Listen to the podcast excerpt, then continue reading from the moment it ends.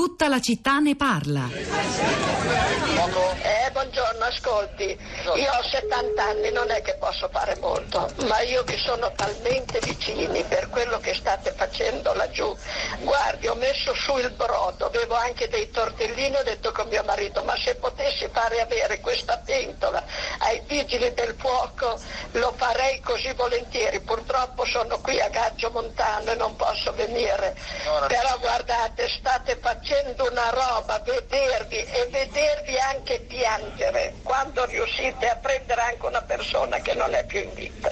Noi- Mi fate piangere. Noi questa è una tra le più belle telefonate che abbiamo ricevuto. Guardi, veramente, eh, ho fatto il brodo ieri e ho detto con mio marito, ma come facciamo noi star qui a mangiare due tortellini quando loro non riescono neanche a mangiare? Perché basta che sentono un qualcosa, un cane, gli dà una segnalazione, immediatamente sono lì. E dico, Ma chissà se avranno mangiato da ieri, là, da ieri alle tre e mezza. Parla da sola questa testimonianza che abbiamo eh, ritrovato, in realtà credo dal sito di Repubblica, insomma, di una signora già terremotata delle Emilie che ha- manifesta tutta la sua solidarietà ai soccorritori, quelli ai quali andrebbe, come ha detto anche Giampaolo Palazzi di Confartigianato in apertura di trasmissione poco fa, andrebbe data, diceva, la medaglia d'oro. Nel frattempo arrivano messaggi via sms che leggeremo magari se ci riusciamo e poi ci sono i commenti sui social network. Rosa Polacco. Ciao Pietro, buongiorno, buongiorno a tutti. Sì, commenti, eh, soprattutto Pietro, come del resto anche nei giorni della settimana scorsa, sono moltissime le, mm, le- le testimonianze, i racconti, le esperienze di chi, mm, di chi era lì, di chi è andato nelle zone colpite dal terremoto, di, di molti che ci sono cresciuti e che a quei luoghi sono legati e quindi la, la- la mia attenzione, la nostra attenzione in, in questi giorni va in particolare a, a quello che scrivono ehm, per esempio eh, Gaia o Emanuele o Simone. Emanuele scrive: Il mio legale con Amatrice nasce oltre vent'anni fa, quando ero ancora al liceo, e Stefano, compagno di scuola e amico di una vita, mi ospitò nella casa dei suoi nonni a San Benedetto. Poche case, più pecore che persone, nessun negozio o bar, non c'era nulla, eppure c'era tutto. Le cene sociali, le merende, le passeggiate, le partite a canasta, i tornei di briscola, le processioni, gli spettacoli improvvisati, la caccia al tesoro, le feste, le nottate sdraiate sui prati a vedere le stelle cadenti. Fu amore a prima vista quando ancora non sapevo che avrei sposato mia moglie. Ancora oggi è uno di quei posti che solo ad ammirare le montagne ti senti già meglio in pace col mondo. Quelli come me, senza origine amatriciane, li chiamano appellaticci. Eppure col passare del tempo è cresciuto il mio legame con queste terre. Vent'anni fa non immaginavo che mi sarei indignato di fronte allo chef stellato di turno che in tv andava a dire che nel sugo della matriciana ci va la cipolla. Amatrice non esiste più, sono parole che non riesco a togliermi dalla mente, eppure Amatrice è nel mio cuore e là rimarrà per sempre con il suo campanile, le sue chiese, i suoi vicoli. L'aperitivo sarà sempre la taverna dei Baccari, la gricia più buona che abbiamo mangiato sarà sempre quella di Arnaldo. Sarò pure appellaticcio, ma mai come adesso di fronte alle immagini di Amatrice dilaniata, sapendo di tante persone viste fino all'altro ieri che oggi non ci sono più, io sono amatriciano. Allora, abbiamo per ora due ascoltatori collegati. Enrico, buongiorno, benvenuto. Buongiorno, buongiorno. Ben ritrovato. Anche a te, grazie.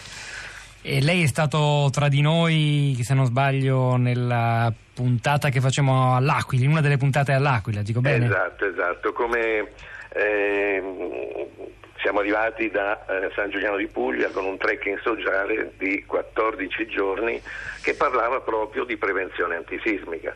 Quindi partendo dal, dal crollo della scuola del- di San Giuliano per arrivare all'Aquila, ma con il tema che da cinque anni solleviamo, che è quello della prevenzione antisismica come prima grande opera da fare per tutto il Paese, prima di ogni altra, diciamo, mettiamo in, sic- in sicurezza il territorio, mettiamo in sicurezza le, le case e poi dopo si può parlare di altre grandi opere.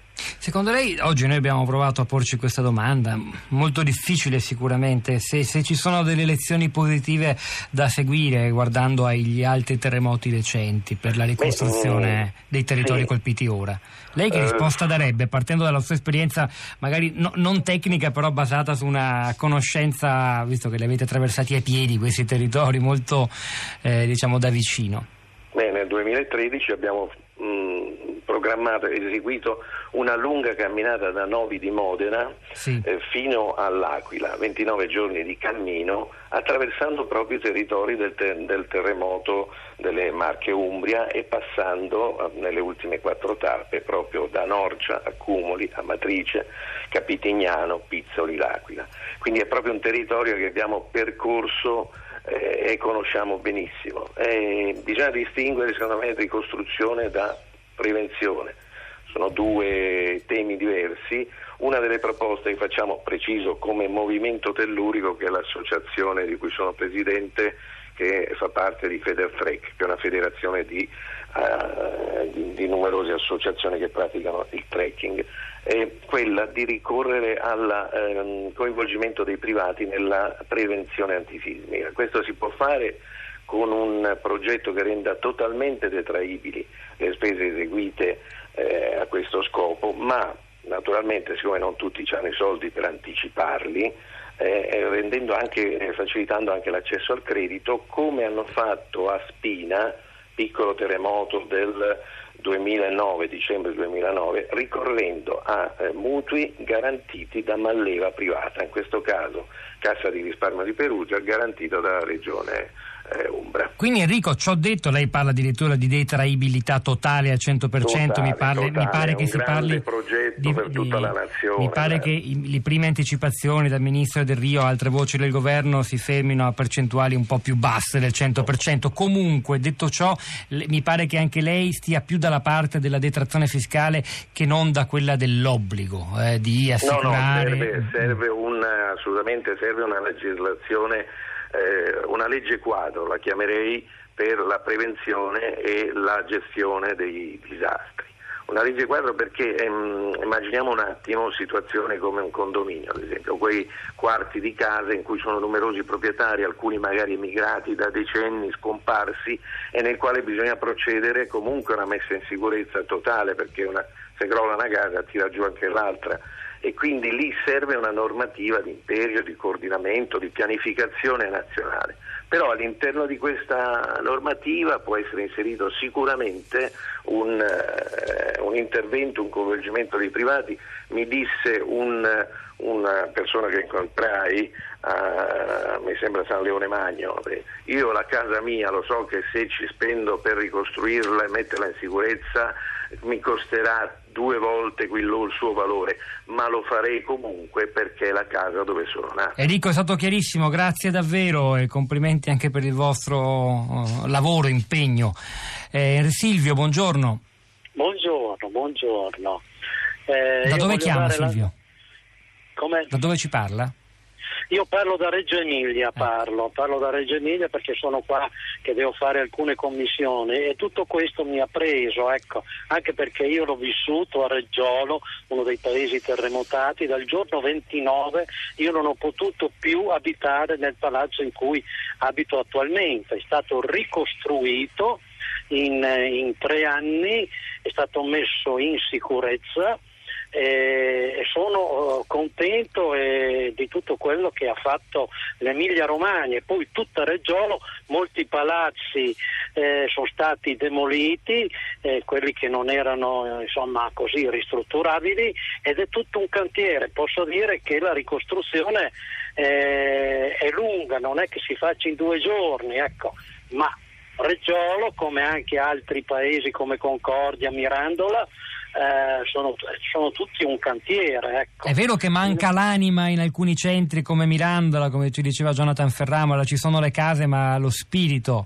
che c'era prima non è ancora presente, non è tornato. Eh, cioè non è tornato. Io con Reggiolo, Mirandola non, lo frequ- non la frequento, è stata molto lesionata. Ecco. Reggiolo diciamo comincia a vivere. Reggiolo ha reagito subito alla sera, subito del 29 di maggio, eh, subito alla sera c'era un piatto di pasta per tutti quelli che non potevano rientrare. Silvio, la ringrazio moltissimo per questa testimonianza dall'Emilia. Rosa, torno a te. Allora, c'è un lungo commento interessante di Alessandro, che, che poi è Alessandro Coppola, un studioso eh, che ci scrive su Facebook, è autore di un libro, si chiama Apocalypse Town, pubblicato dalla Terza. Il commento è molto lungo, quindi magari poi lo pubblichiamo sulla nostra bacheca, così chiunque lo può leggere, affronta eh, la questione del, del, terremoto e soprattutto del post-terremoto in eh, quattro punti, soprattutto sottolineando l'emergenza, la, la, la necessità di, una, eh, di, di un'attenzione alla, alla, alla, parte amministrativa oltre a, che a quella educativa. E poi c'è Laura che scrive chissà se tra 4-5 anni al prossimo sisma del sesto grado come si chiameranno i paesi caduti, perché temo sia un'utopia sperare che gli altri agglomerati urbani in zone sismiche si attivino per mettersi in sicurezza. Nel frattempo mi aspetto altri danni per le alluvioni di questo autunno e la preoccupazione per il territorio è comprensibilmente molto alta e diffusa in queste ore. E Gaia scrive qui le scosse continuano, viviamo normalmente, stasera cucinerò le mie lasagne per tutti, ora scherzo con gli amici, tra poco andrò a camminare di notte, non si dorme, rido molto. Prima al supermercato un uomo mi ha detto qui non viviamo nel terrore, rideva anche lui ma con severità e mi fissava. Credo di aver capito che il sottotesto fosse chi ha paura non serve a niente. Il tempo è poco ma c'è anche Maria collegata, buongiorno. Buongiorno. Davvero in breve se può Maria, da dove Sì, parla? certo. Parlo da Ancona. Ehm, volevo dire che il terremoto di Ancona non viene mai nominato, è stato nel 72, ha durato sette mesi. Non ci sono stati morti per fortuna, tranne una signora che è morta di infarto di paura. Eh, però come ricostruzione noi potremmo essere d'esempio perché è stata fatta bene. L'allora sindaco Trifogli, io sono stata sempre di sinistra e lui era della democrazia, quindi devo dargli atto che ha, agito, che ha agito, sì, democrazia cristiana, ha agito molto bene proprio per il bene dei cittadini. Allora ha ricostruito interi quartieri, sono stati ricostruiti ad Ancona. Maria, la ringrazio. Non c'è ora il tempo per fare una storia anche di quel sisma, magari cerchiamo materiale e lo pubblichiamo insieme ad altri articoli che servono per approfondire sulla città di radio3.blog.rai.it che da oggi torna in forze, quindi continuate a seguirci anche dopo la diretta e su- sul, sul nostro sito, chiamatelo come volete. È il momento di Radio Tremondo con Azzurra Meringolo, si parlerà della presa di Sirte, si va dunque in Libia, poi Silvia Bencivelli a Radio Tremondo. C'era Simone D'Arrigo alla parte tecnica e Piero Pugliese alla regia stamani. Pietro del Soldario Sopolacco a questi microfoni, al di là del vetro. Florinda Fiamma, Cristina Falocci, la nostra curatrice Cristiana Castellotti che vi salutano. Ci risentiamo domattina alle 10.